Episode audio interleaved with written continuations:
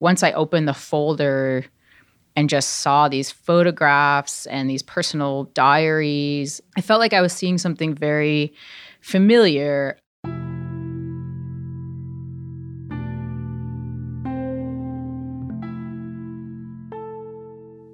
For years, Simon Fisher has been researching the history of LGBTQ activism.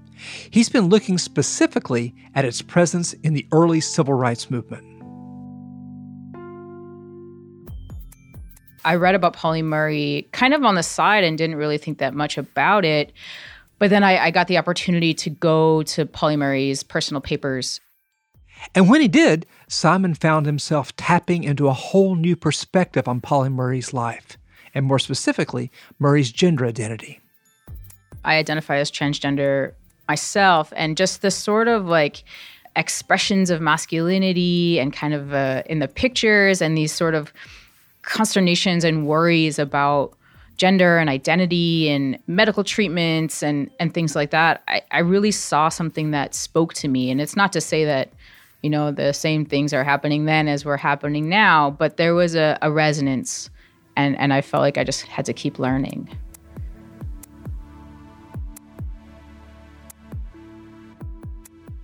As you heard earlier in the episode, Pauli Murray's gender and sexual identity were fluid. But Pauli didn't really talk about this in public or write about it in memoirs. So, to fill in the blanks, historians like Simon have relied more on Murray's private archive. And they've used resources like a collection of photographs that Murray took in the late 1920s and early 30s when Murray was a young adult. What we see is this very queer, I like to say, joy and pleasure in that self documentation. Like Murray took pictures of themselves as a you know, male, masculine, really, really happy person out in the woods, climbing trees, playing sports, dressing up, grinning with their partner. And to include that in one's archive is really rare. So historians put a lot of pieces together because those very stark images are often not held on to and not made public but it, it made it through and so it's it's a very rare find and it helps historians draw a lot of very kind of clear conclusions, I think, about what was going on for them. Even from an early age, Pauli knew something was different. And Simon says that was okay with Pauli's family. In fact, Pauli's uniqueness was welcomed with open arms. Both of their aunts who they grew up with were school teachers. Pauli Murray excelled at school when they were young, but then also played sports, but then also wanted to write, but then also really wanted to read.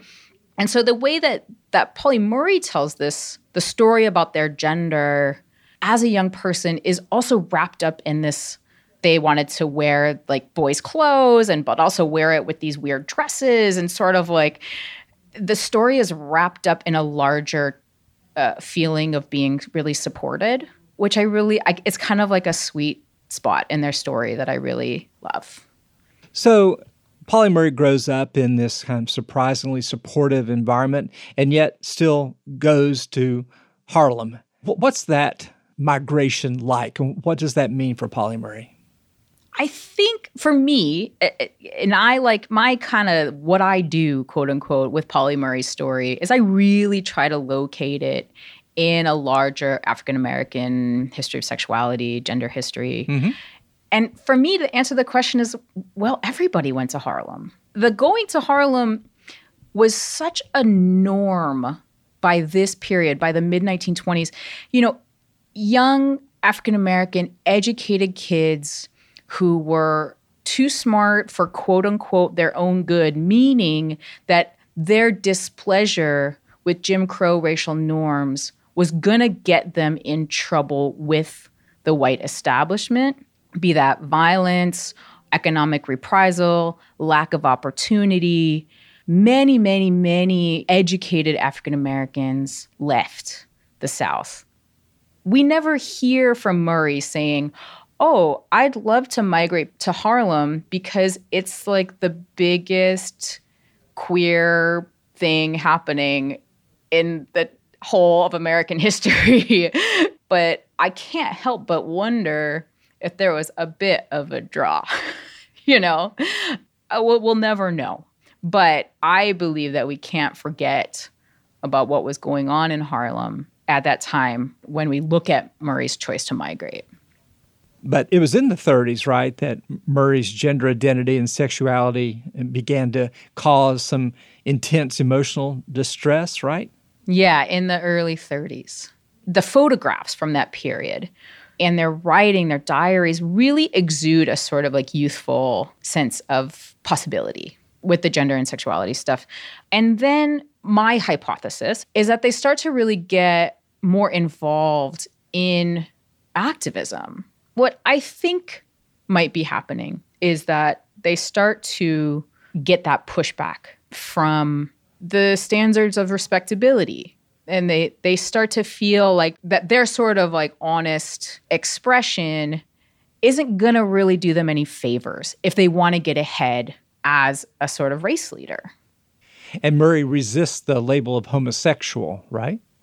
Yeah. There's a bit of a of a history of sexuality lesson in this because I think what happens is people see in their archive and in their history that they resisted the label of homosexual so therefore they must be internally homophobic just and then it's kind of like reels right. out to like oh the church blah blah blah blah blah i totally disagree with that mm-hmm. interpretation um, because in this historical moment what we're starting to get in a broader american history of sexuality is the the splitting off between homosexuality as a issue of sexual desire that's seen as a psychological quote unquote problem or a psychological deviancy.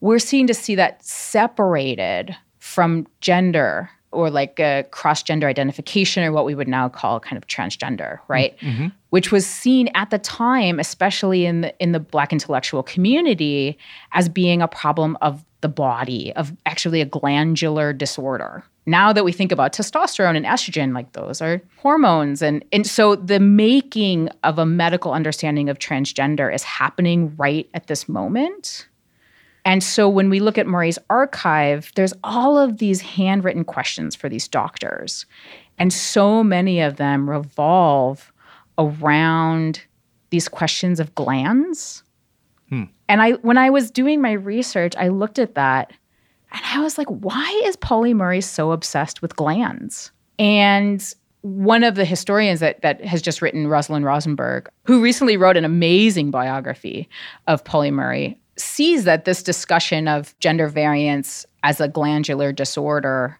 is science that's in like the 1910s and 1920s. But if you look at the black press, the, the newspapers that are written and read within the black community in Harlem, in Philadelphia, in Baltimore, gender nonconformity is still being seen as a glandular issue. And so my interpretation of this, Murray didn't want to be called a homosexual, is because prior to this splicing of homosexuality and gender nonconformity, the idea of the invert, this is like an old fashioned term, but still had a lot of salience right. for a lot of people, not medical people, but for a lot of other folks, where one's sort of same sex desire was part and parcel of one's cross gender identity. So, well, Murray identified as someone who was really masculine. So, of course, it made sense that they were attracted to feminine women because that was part of the identity package. And so I think that Murray's sort of distaste for the label of homosexuality was because that invert identity really worked for them. And so to splice off homosexuality and then call it a psychological disorder really did not resonate with them. As you pointed out, Murray wrote a lot of memos to doctors and was yeah. hospitalized quite often. tell us about that. It's pretty much like every time a relationship crashes and burns, they really lose it. They're really challenged, uh, really devastated. And what seems to happen is that they're not taking care of themselves. They're not eating enough, they're not sleeping enough, they're overworked. It's the depression, right? Like it's it's a stressful time, you know, to be a black young person in Harlem.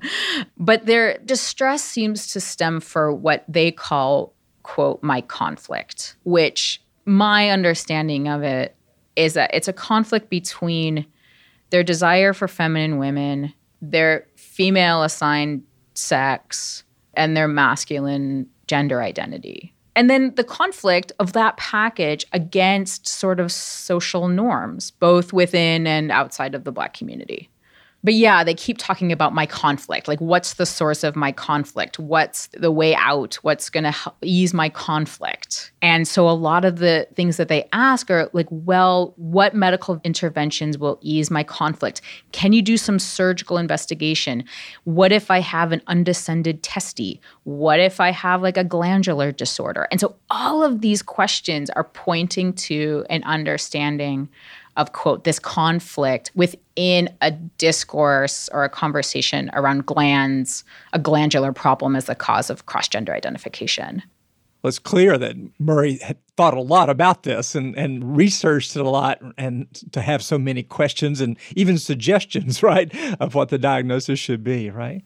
Yeah, and it also points to the fact and that, and so what I did when I saw this these lines of questions, I started looking at newspapers black newspapers that that everybody you know in Harlem the kind of reading public was consuming because in Pauli Murray's archive and I think this is this is the key document that really to me was like okay I need to apply a sort of transgender understanding. A cross gender identification is going on here. So what what drew that conclusion for me was there's an article clipped in Murray's archive, right? right? So you're like flipping through the folder and here's this yellowed newspaper. Like I'm a historian, I love this stuff, right. It's basically a headline that appeared on the front page of the New York Amsterdam News. So front page is basically about one of the first testosterone trials. Wow. Where huh these little white pills and I did all the research on the doctor and what what the experiments were and they took these little crystalline testosterone tablets and they actually sewed them under the skin surfaces of these quote unquote effeminate men and lo and behold, they got muscles and they got facial hair. And so Murray clips the newspaper and then Pauli Murray takes the information about the testosterone trial, goes to the clinic where they're holding the testosterone trial, and is like, okay, how do I get in? Pauli Murray is not the only person thinking about this. It's on the front page of the largest red black newspaper in Harlem. Like, this is a big issue on people's minds, not just marginalized, you know, queer and, and gender nonconforming people, but it's of issue to the general public. And I think that that's so interesting and a really, really overlooked part of their story. you know, we get a lot of stories about lonely transsexuals trying to figure themselves out, you know. I don't think that that's the case. Like, there's a lot of evidence that they were really distressed in a lot of ways. But the conversation around gender nonconformity in especially big urban northern black neighborhoods is not unique. It's not rare. It's not it's not a lonely project. So, later in life, it seems that Murray identified more closely with being female in terms of gender identity. Why was that the case? I take my cue from Brittney Cooper's work on Pauli Murray here, and I think what Cooper documents really well is in this sort of 1943 44 era two things two really big things happen one is that Murray's sort of like three year effort to get into this testosterone trial to sort of like provide an answer for this conflict. So I think what's happening is Murray sees these testosterone trials as a resolution to quote my conflict. And they try and try and try and try. And effectively, all of the medical experts say basically, like, can't you just accept that you're a homosexual? like, right. you're a woman, you're attracted to women. We have a word for that. You can get help in these other ways, or you could try female hormones. That might, you know, help you feel less conflicted as well. Uh, and Murray totally rejects both of those options. And I think in a large way moves on figures out that, that they just have to move on right. and at the same time they start to go to law school and the sexism they experience just seems to really change the way they think about themselves, the race, the way that Black activism should happen. And I think that it makes a lot of sense for them to, I don't want to say identify with, but join the project of Black women's empowerment within racial activism. I don't know if it means that they started identifying right. as the recipient of that work, but they definitely, that was how they did all of their activism from there on out. This sort of mid 40s moment is when they start beginning to understand gender as a so- social construction and race as a social construction, and where Jane Crow, the term, becomes the way that they see things, their social analysis. So, you know, issues of uh, pronouns come up in you know Pauli Murray's life, and I'd be curious how you think about that and choices that you've made, and why you think people make other choices. Yeah, you know, I've I've published two academic articles on Pauli Murray, and the first one I used this very awkward S slash H E in every instance of pronouns in that paper. And in between publishing that paper and publishing the last paper I did two years ago, Rosalind Rosenberg came out with this biography and has this beautiful introduction about her own sort of journey of how to use Murray's pronouns because it's important to really balance contemporary notions mm-hmm. of trans awareness and right. respect with historical accuracy, right? And it's a balance. I mean, it's definitely, I don't know who's what's right. What I do as a trans person in my community, which is not representative, but is my experience, you kind of use the most recent pronoun available. So if someone goes by he until they're 40 and then goes by she, you call them she, even if you're talking about their childhood. I see. And so, if one were to apply that to Murray's life, the last pronoun that Murray went by, and as we understand, the sort of closest thing they came to an identification of a singular gender was them being a woman and using she and her pronouns. And so, out of respect for that last choice, I switched and I and I used she for the last article. And I've gotten some questions and some pushback about whether that was right. And I'm I'm not sure. It the jury's out about how to do this. I, I think that as more trans history is written, there will become a sort of academic or social norm about what we do with pronouns for people who didn't have access to gender variant pronouns, right, right. you know, mm-hmm. or to mm-hmm. like trans identity. How are we going to use pronouns for them? Are we going to call everybody they? Like, what? How are we going to do this? So I think that the norms will be established as more and more histories get written. Uh, but for now, I feel comfortable calling Murray she for oh gosh, now it even sounds awkward if I use it, right? like for their whole life, her whole life. I mean, I'm a trans person and this still feels really awkward. You know, I I think that out of respect for the last pronouns, right. I use she, mm-hmm. but I don't know if I'm right. I, I just don't know. Simon Fisher is a doctoral candidate in history at the University of Wisconsin Madison.